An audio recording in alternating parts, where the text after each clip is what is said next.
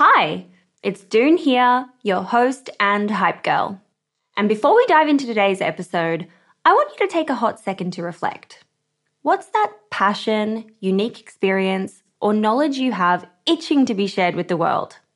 For me, it's always been about guiding you and cheerleading incredible women to start your businesses. So, what's your thing? You see, everyone's got something they excel at, something they just can't stop talking about. And it turns out that one of the best ways to monetize those passions is through sharing that thing with the world as a digital course product. My life's work has been to chat with more than 600 seven, eight, and nine figure e commerce founders. And it's through those conversations that have led me to creating a foolproof playbook and my go to guide for early stage founders in the form of my first ever digital program, E Commerce Fundamentals. But it wouldn't have been possible without Thinkific. The beauty of this platform lies in its simplicity cute templates and a super easy to use editor. No coding headaches, no tech induced stress, just pure focus on what matters most the content. So, if you've ever been curious about building a course to teach your passion, this is the way to do it. The genuine support from the Thinkific team turns it from this lonely, confusing headache into the most fulfilling and easy project. Go to the link in my show notes to get a free trial on me. This is Tara Bosch for Female Startup Club.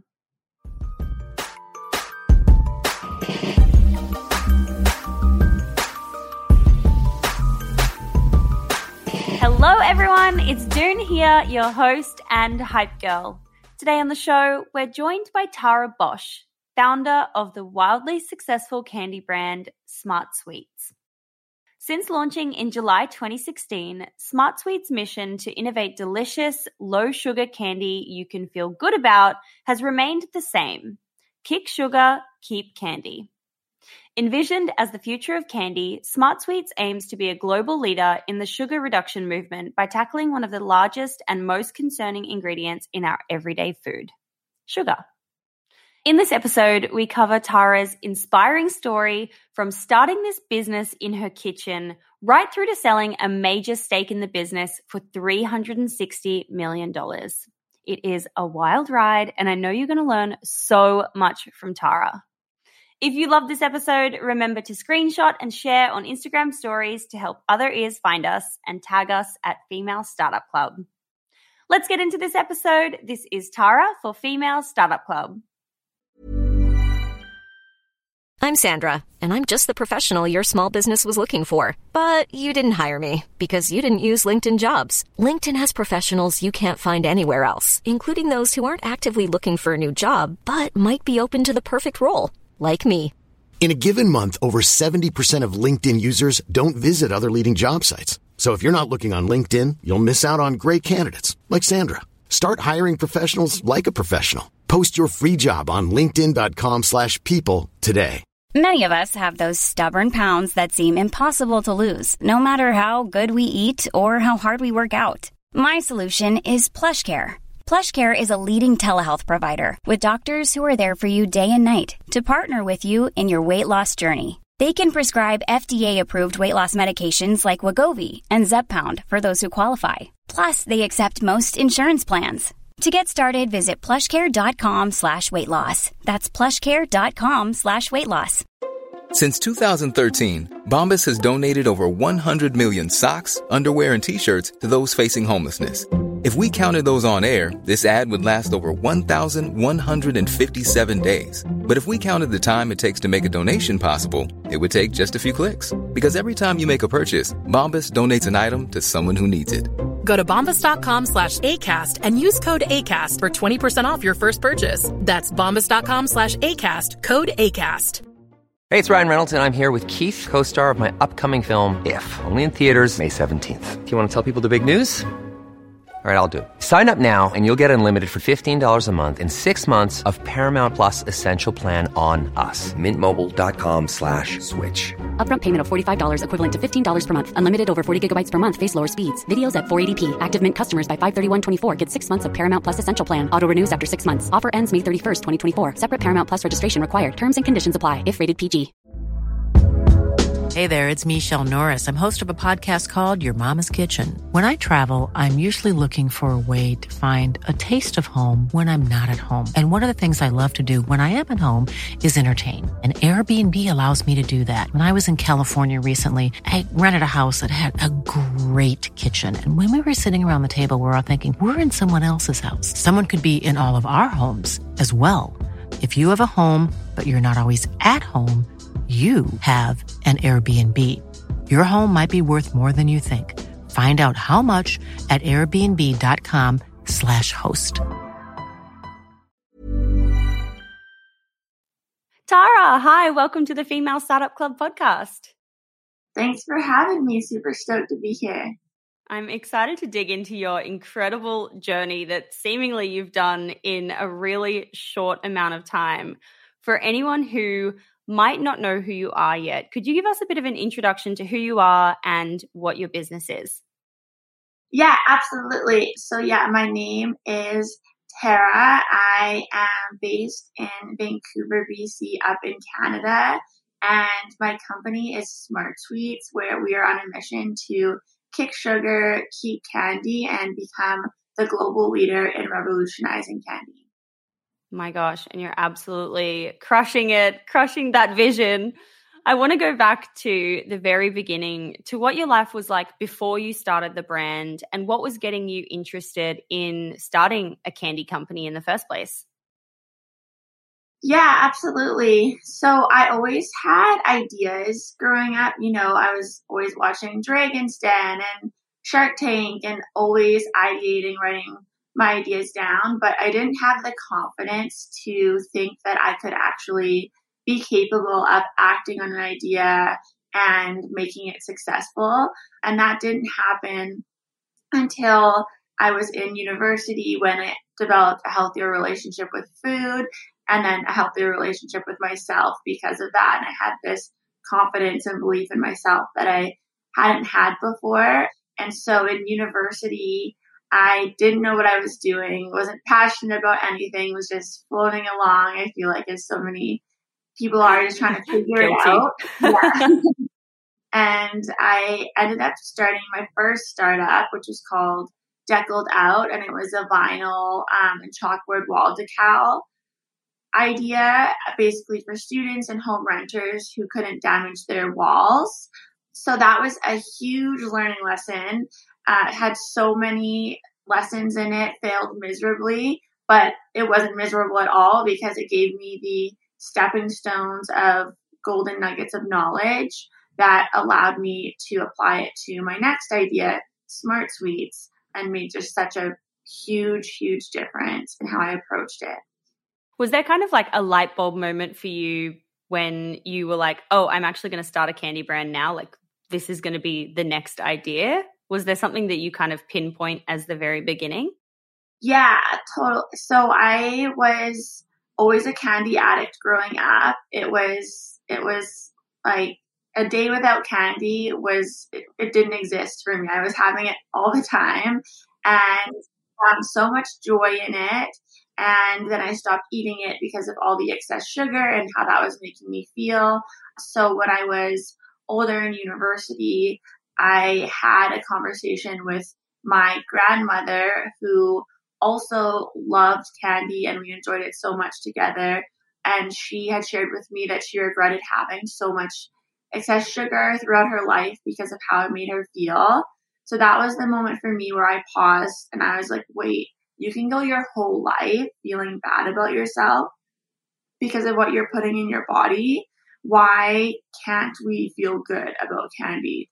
So that was really uh, what sparked the idea. And then from there, I just went, dove in into just taking step by step each day, not knowing what I was doing, but buying the gummy bear mold, buying the ingredients, Googling and stalking LinkedIn's of people who had successfully built um, businesses that I now was aspiring to try and figure out to build myself. So yeah, that's what sparked it. So were you like in your kitchen at home making recipes to see what was good and like trial and error. That's how it started.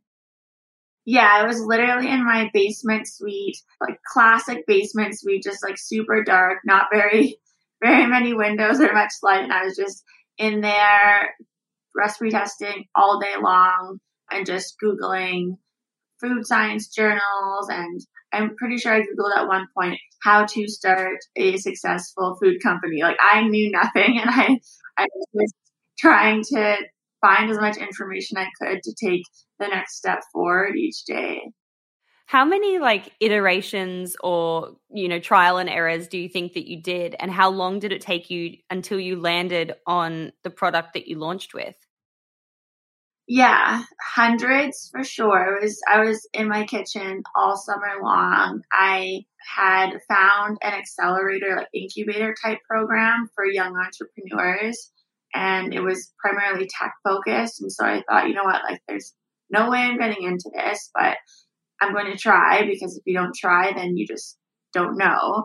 And then got accepted into that and that was at the end of the summer as my recipe was nearing completion. So it gave me an kind of office space environment to grind from each day surrounded by other young um, entrepreneurs. And then at that point, I took my recipe and that was seeking a manufacturing partner to bring it to scale with.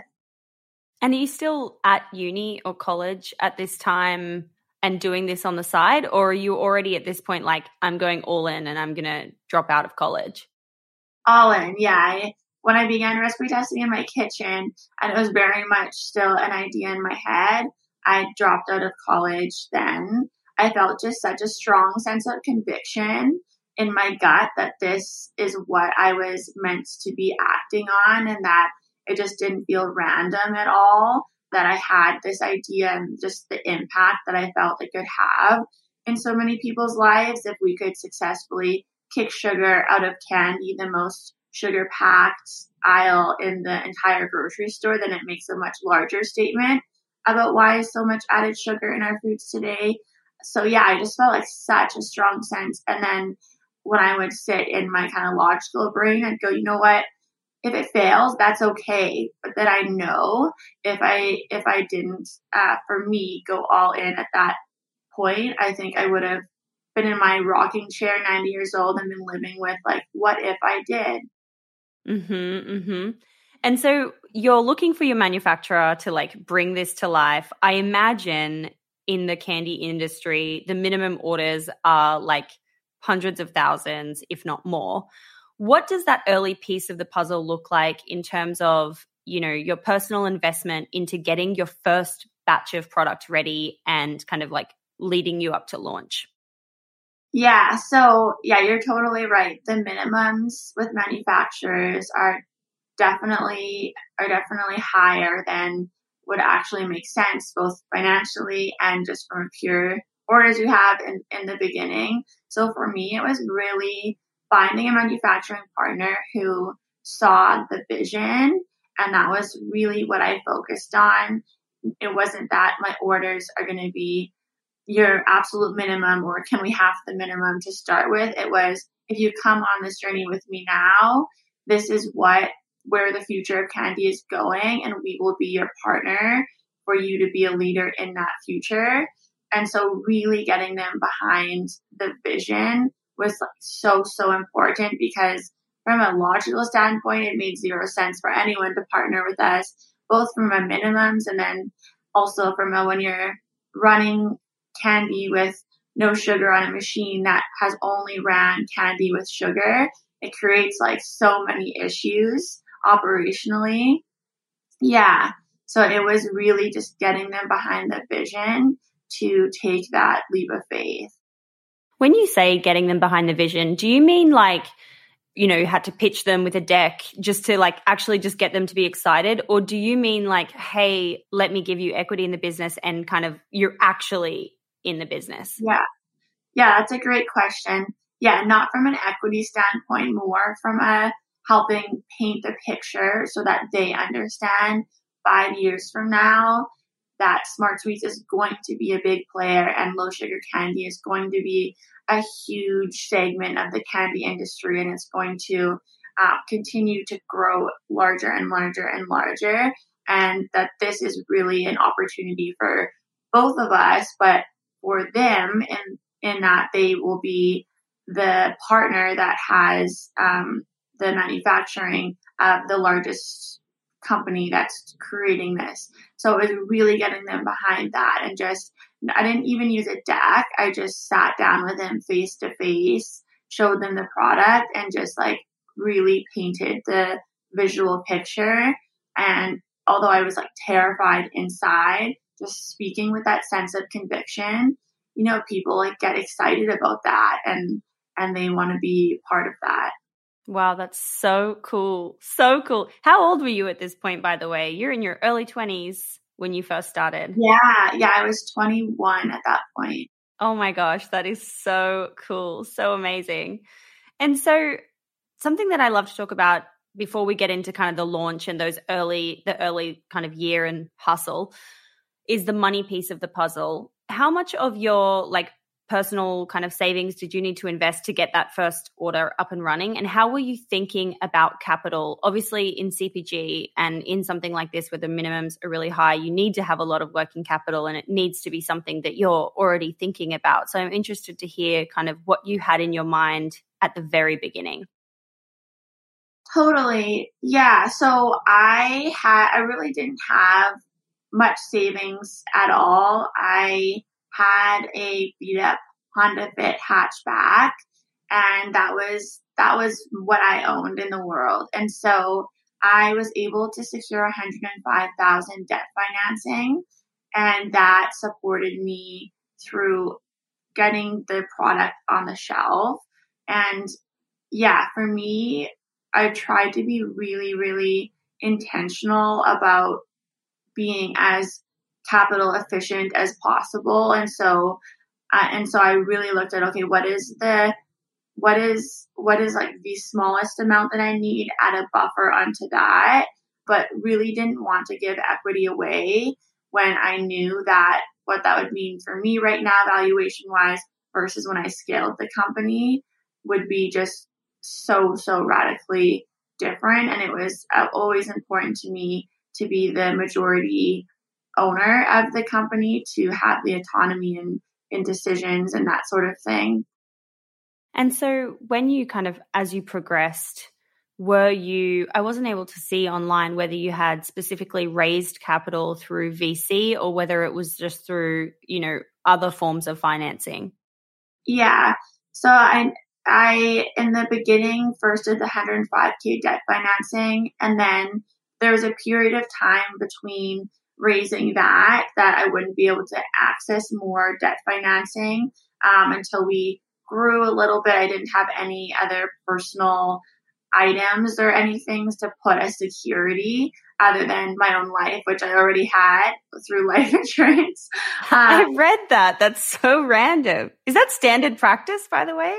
I I have no idea. I just remember standing there and they were asking like I had to go through a a screening call and they were asking all of these questions like have your toes ever had a disease? Has your anyone in your family ever had major chronic illness? Like all these things where I was like, oh my god, like this this is really intense. But it, but yeah, so to kind of bridge the gap between being able to access more debt financing, I raised on a convertible note and so delayed still putting off the valuation, but was able to get that in between capital.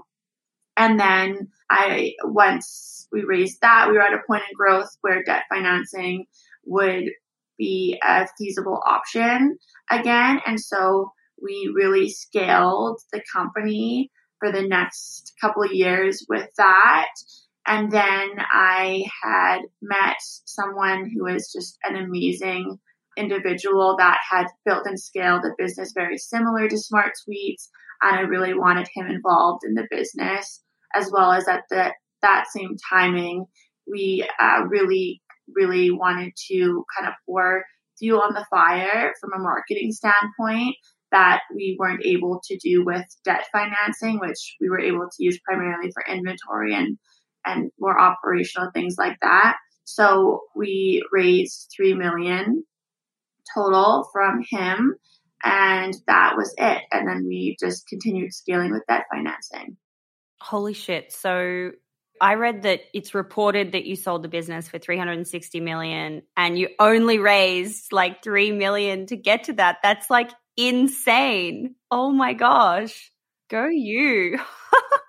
that is so cool.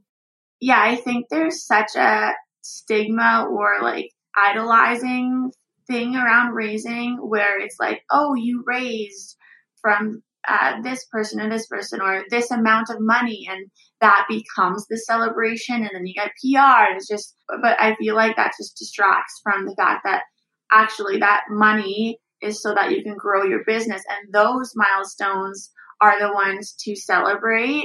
And if you can raise no money or as little money as possible, amazing because in the end, that's so much more beneficial for everyone, your team, everyone on our squad at that point had equity. It's beneficial for your team, for you just, yeah, it just ends up benefiting you in so many ways. And yeah, we partnered with TPG in a majority partnership. So, um, yeah, they've been an amazing partner, uh, but we're still very much on the journey. It feels like in some ways that it's still day one and we're just getting started, which is exciting. But yeah.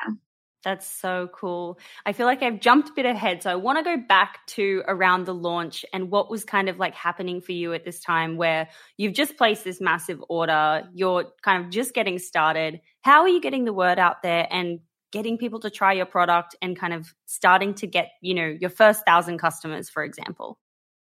Yeah, so uh, I had read a book uh, by Tim Ferriss. Actually, I think it was his blog on the book. And he was talking about his very first book, The Four Hour Work Week, and how, when he was writing that, how he was deciding how to market it, and that he was thinking, oh, this book could be applicable for everyone. But then he was like, okay, what niche can I really focus on? So all of a sudden, this book feels like it's everywhere. And so that was really inspiring to me. And what the hypothesis I took for Smart Sweets was okay, what niches can we really dive into where it's going to be creating radical value for them in their lives? They couldn't have candy before or for a very long time. Um, and it's going to feel like Smart Sweets is everywhere. So I, I chose the Weight Watchers community and the the fitness community and within like a month in those communities online and social media, they felt like Smart Sweets was this big company when really we barely existed in the world. And so that was just so, so powerful. And that's really how we began building our like radical, radically passionate community that we call our friends. Oh my gosh, that is so cool. Can we break this down a little bit more? When you say you targeted kind of Weight Watchers in the fitness community, what do you specifically mean? Like, are you sending emails to people who work at Weight Watchers to try and get in with the community, or what does that look like? Yeah. Yeah. So it was primarily social media. So I was, it was really a scrappy, so scrappy, fun and fruity, but I would be on my phone like 10 hours a day and just finding the key influencers.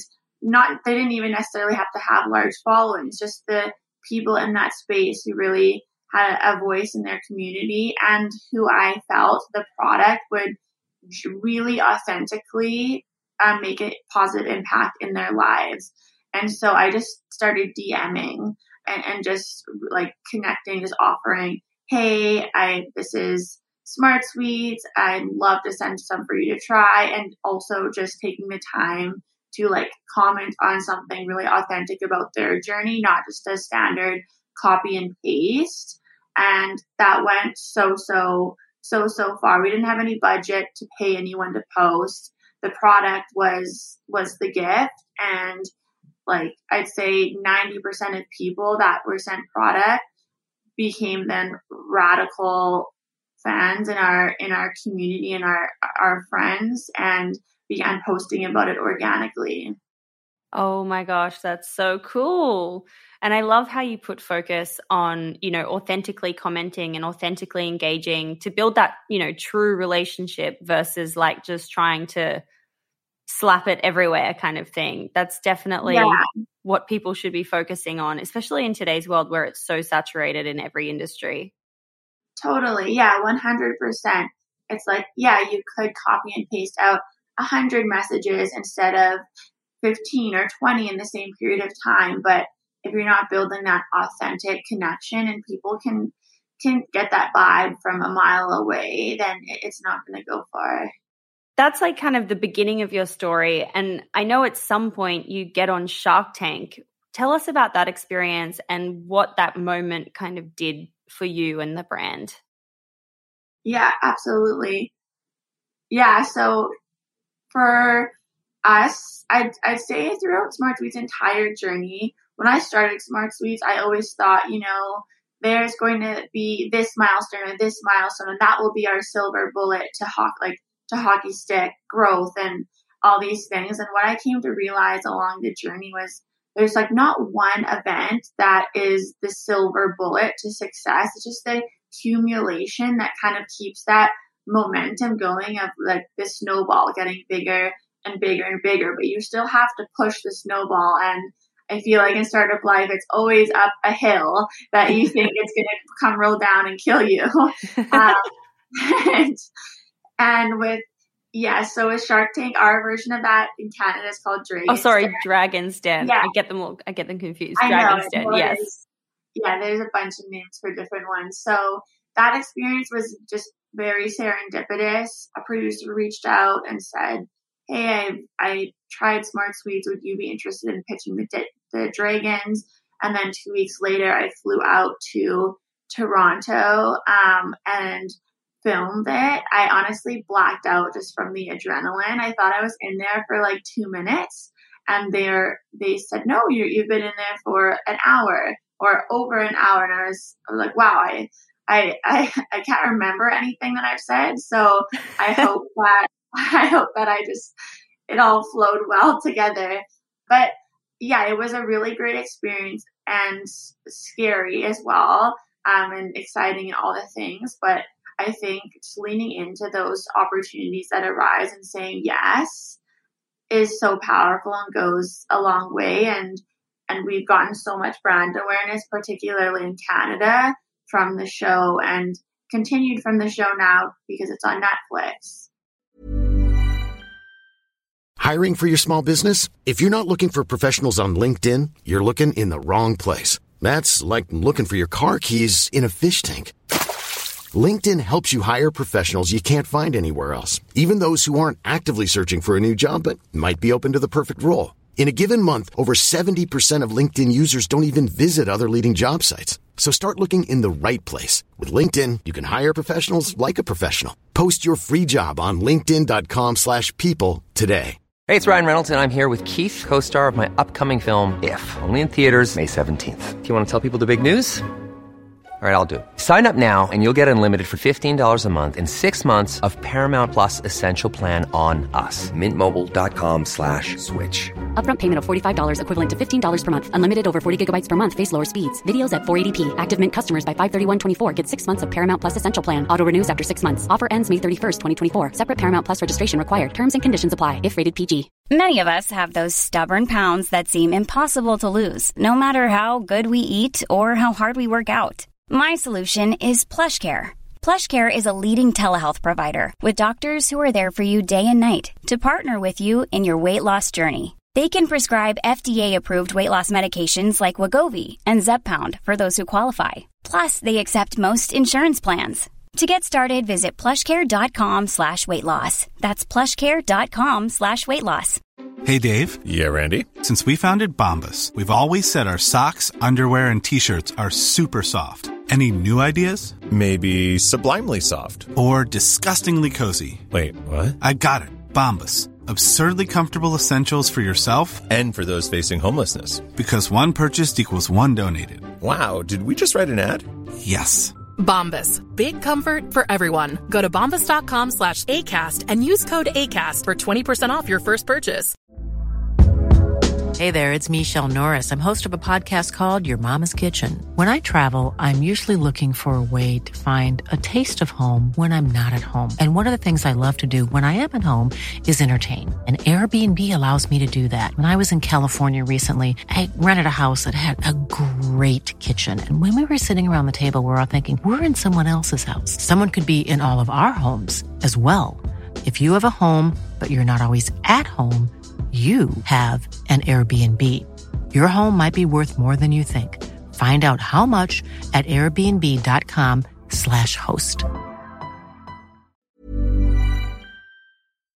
Where were you in terms of the journey when the Dragon's Den experience happened? Yeah, it was pretty early on. So at that point, I believe we were in 400, just over 400 stores. It was our first year. And when I was on the show, I had said that I thought we were going to do over a million in the first year, and we ended up doing 2.2. So it was very early on in our journey. And I think similar with the manufacturing, whatnot, a lot of the conversation on Dragon's Den, I think that led to it just being a really productive and, and positive time on the show was the vision and just getting the picture painted for them of where we are today, but what this is going to be. And it's so crazy, like going on a show like this. You obviously get that national coverage and the PR kind of on the back end that just keeps on keeps on giving, I guess. If you had to distill, you know, from then until say 2020, I read that, you know, or you say you were in 400 and something stores and you did 2.2 million in that first year. And then I read by 2020 you're in like 38,000 stores, you'd done like $100 million in revenue. What are the kind of key pivotal things that happened in that time to get you from 2 to 100? yeah, I think so many things. I think at the very like top of the funnel, really being clear on what your vision is and and not just your vision in the sense of like okay this is what i hope for that we're going to be someday but attaching a timeline to it, even if that timeline doesn't end up being your timeline, just being like, for me, for example, I was like, okay, I want Smart Sweets to be the global leader in revolutionizing candy. And so maybe that goal is the the 10 year from starting in my kitchen recipe testing goal. And then I was like, okay, well that means that we have to be the leader first in Canada and the USA. And and then I was like, okay, and this doesn't exist today, but I really believe that the sense of urgency and speed on this needs to be quite intense because this is going to exist. And so also thinking with the mindset always that there are 10 other people working on this to really keep that sense of urgency and then just peeling that back. So I was like, okay, so we need to scale rapidly across USA and Canada um, from a product standpoint, but also just from a brand awareness and distribution standpoint. And so that really informed the more micro decisions. One of them that played a huge role in that was deciding to go national in each country from um, from the launch there. So a lot of food companies start a regional, kind of build in your own backyard, build a brand presence there, expand. And my hypothesis was, you know, with social media these days, that one, you can create that broad awareness to get that push that you need into the store. And secondly, that it could actually frustrate and alienate people if you're not available nationally because they'll see you on social media and be like, oh, I can only get you in this province. I don't live there. So that was a really key decision or an example of a decision that ended up really serving us in the uh, rapid expansion we were able to do. But it really just tied back to continuing to reverse execute from that end vision and and then being like, okay, what does that mean for me right now? And what decisions do I have to make? Mhm, mhm. I love that. While you're like kind of touching on social media, I'd love to understand how you were approaching in general your marketing and your social media and the way that you were reaching your customers, especially in that early kind of first year or two. Yeah, absolutely. So, yeah, so we were we were so scrappy. We really didn't put any money towards social media ads or, or things like that really in a meaningful way until year year three. So it really for us was just that just that head down, being on, on the phone, finding these people, creating the spreadsheets of of our influencers, and um, that really was such a huge way. And then to scale our, our awareness and just our brand strength on social, we did a lot of partnerships with other brands in the space, giveaways, things like that. We partnered with our retailers where traditionally they would be wanting to like charge us to be in their e-newsletter. So we would go to them and say, Hey, like what if we actually put you on our social media and like really shouted you from the rooftop. So do some marketing for you and um and many of them would waive fees and things like that. Yeah, so that that really there there wasn't really anything complicated about how we scaled our brand awareness and then also from a PR perspective, we would find articles and message the editors. When I say we in that really first year was myself and our first squad member, Beth, who is still with on the squad and, and with Smart Sweets today. And so it was also came down to just how many hours there are in a day with two of us. Um, so she she like took on so much of that and, and just having that manpower, woman power between the both of us was also really, really critical because I, I, I could not have done that alone, both from a just sheer number of hours there in a day. And then also she was such an Einstein in her ideas and she had an amazing graphic designing background. And so she was creating all of our content and just brought so much to the table that weren't my strengths. And so we worked really well together. So I would say also finding finding someone if with the asterisks of if you can, of course, from a financial perspective, that will really get in the trenches with you. I love that. Shout out to Beth. I think as well, like what I take from that is a lot of people seem to, you know, complicate things or think that there's some, you know, magic bullet with doing all these fancy things and hiring all these external agencies and things like that. And it's like, if you just take it back to the basics and in the beginning, you just invest your time in like doing it consistently every single day, showing up, messaging as many people as you can, getting as much product in the hands of people as you can, slowly that will start to build attraction. And that's what pays off in the big picture.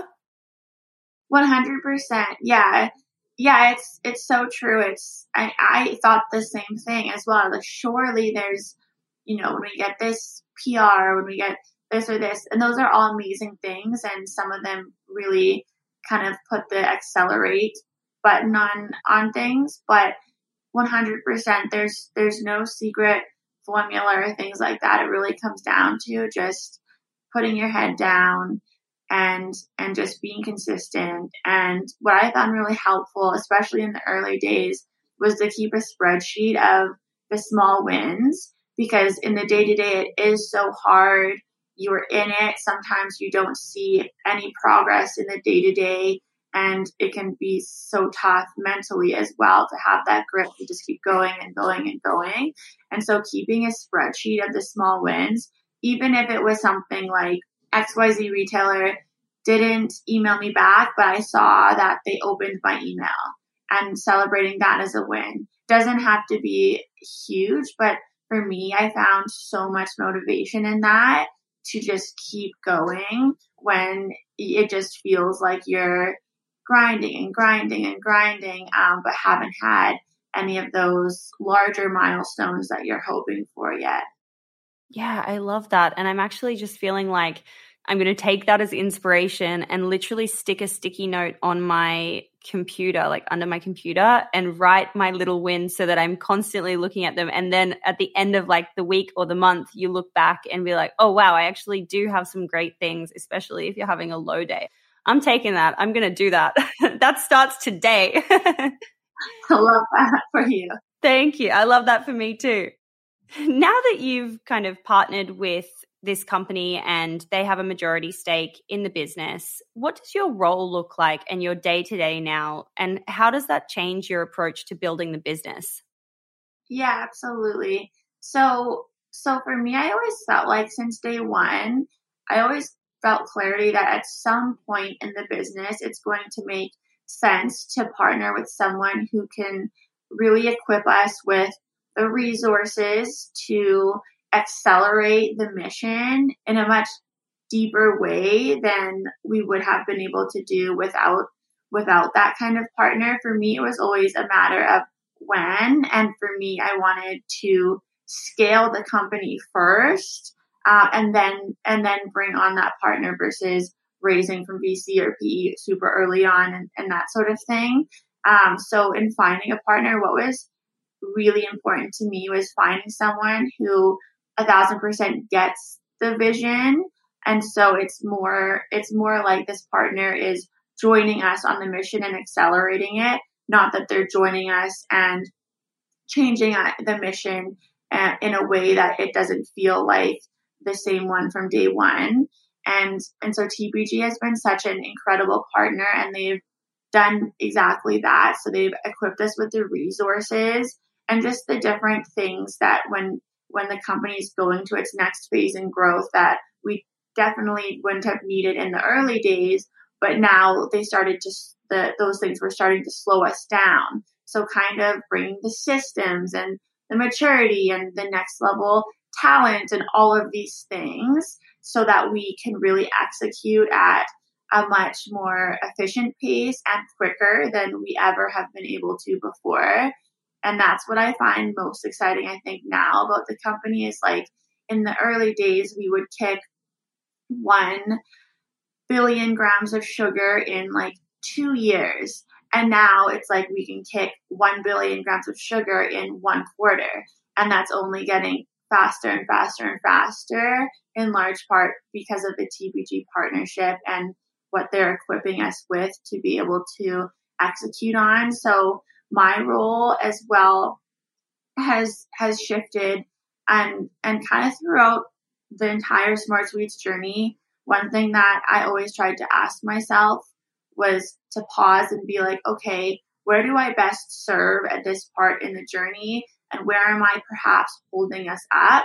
And what do I just plain suck at that it doesn't make sense for me to be doing anymore? Um, and so in the beginning, you know, it's all the things, doing the boxes, doing the labeling. And then as, as you grow, it, it shifts. And, and for example, um, finance, I didn't even know there was a sum function on Excel when I was doing my spreadsheets for my debt financing. So we brought on someone to lead our finance much earlier than most companies would because that was a weakness of mine, but it was so incredibly important. So yeah, with the TPG partnership, I've really been able to now like fully lean in and having a, and also having an incredible new CEO lead our, lead our squad, really been able to lead into product and the just supporting the overall strategy and being on the board and having those strategic conversations now. Whereas when I was the CEO, I was always very much in the day to day execution. And at the stage of growth we were at, I knew with clarity and sitting and asking myself, okay, where do I best serve? Where am I holding us up? That whether we brought on a partner or not, it would have been the right time for a new CEO and just having no ego about about ask about what's coming up for you when you're asking yourself that question because it's about the mission at the end of the day and where everyone on the squad, including myself, is just a conduit, a very necessary conduit to achieving that mission and the impact for people in the world. Yeah, I love that. I love that so much. And it reminds me a lot of what Ben Francis did with a company called Gymshark, which is based out of the UK. I'm sure you know it. But he also removed himself from that CEO position. He's actually back as the CEO now, but he took himself out for a number of years, let someone else kind of run the business so he could focus on what he did best with brand and marketing. And I just think it's like, if that's like the way that founders want to go down that pathway, it's like absolutely you should lean into that and just do the things that you love and not like force yourself through the things that you don't love. Yeah. 1000%. And it's also for sure like a luxury to be able to get to the point of growth to do that. In the beginning, for sure, it's like you have no choice. You're packing the boxes, you're doing all the things, but totally like when you can at those small bits, begin delegating what you suck at. Um, or 100%.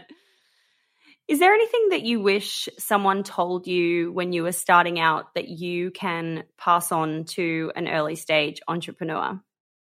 Yeah, I, I mean, so many things. I think, I think one thing that really stuck with me throughout the journey that I was just continually surprised about.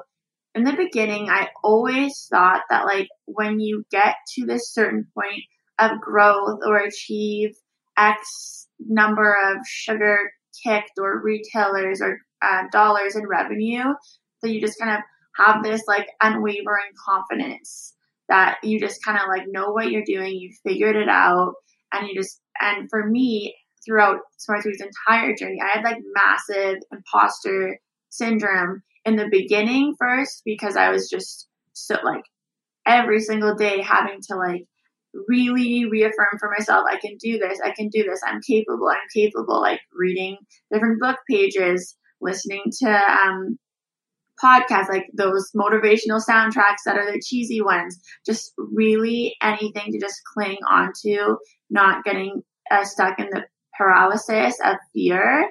And as I scaled, I always thought, okay, that will that will go away. But for me, it became way more intense in different ways than we had this team and I was like, wow, we have this team of 40 people who are have chosen Smart Sweets' mission to entrust their time, talent, and energies to, and I'm I'm uh, entrusting me to to guide us in the right way. Every time I would hop on a team meeting, at, right before going on Zoom or when we were in person, in person, I just would have the biggest imposter syndrome of being like, what do I say? I don't know. Are they, like these people are all so incredible and talented. Like, it, uh, uh, what could I possibly say that would um, inspire or be of help to them? So that was really interesting learning for me. That oh, this is actually normal, and nobody knows what they're doing at any stage. We're all just figuring it out as we go. Wow, that's amazing. Gosh, crazy that so many people do have these feelings and suffer from the doubts and the inner kind of dialogue, the, the negative inner dialogue, even when you're at the level that you are. It's really crazy. yeah, it's, yeah, totally. It really is. What's your number one top piece of advice for entrepreneurs who are entering the candy space specifically? I think the candy space specifically, I think having a radical value proposition, I think is one of the reasons at the heart as to why um, Smart Sweets scaled so quickly and why we're continuing to to grow and be the market leader and then next the global leader. I think you it was inspired by Peter Thiel's book Zero to One. The the concept that to have a massively successful product and company and then simultaneously impact in the world, you can't just take something that exists and make it a little better.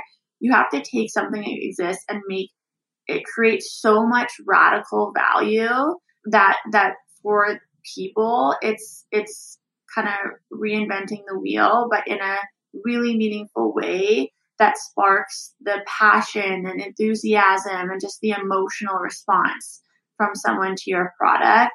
And so I would say that above all is make sure your product has that radical value proposition. I love that. Everyone listening, take your notes. Radical value prop. we need it.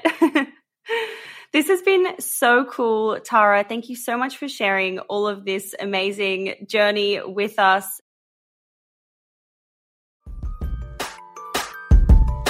Hey, it's Doone here. Thanks for listening to this amazing episode of the Female Startup Club podcast. If you're a fan of the show and want even more of the good stuff, I'd recommend checking out femalestartupclub.com where you can subscribe to our free newsletter. We send it out weekly, covering female founder business news, insights and learnings in D2C, and interesting business resources. And if you're a founder building an e commerce brand, you can join our private network of entrepreneurs called Hype Club at femalestartupclub.com forward slash hype club. We have guests from the show joining us for intimate Ask Me Anythings, expert workshops, and a group of totally amazing, like minded women building the future of D2C brands. As always, please do subscribe, rate and review the show, and post your favorite episodes to Instagram stories. I am beyond grateful when you do that.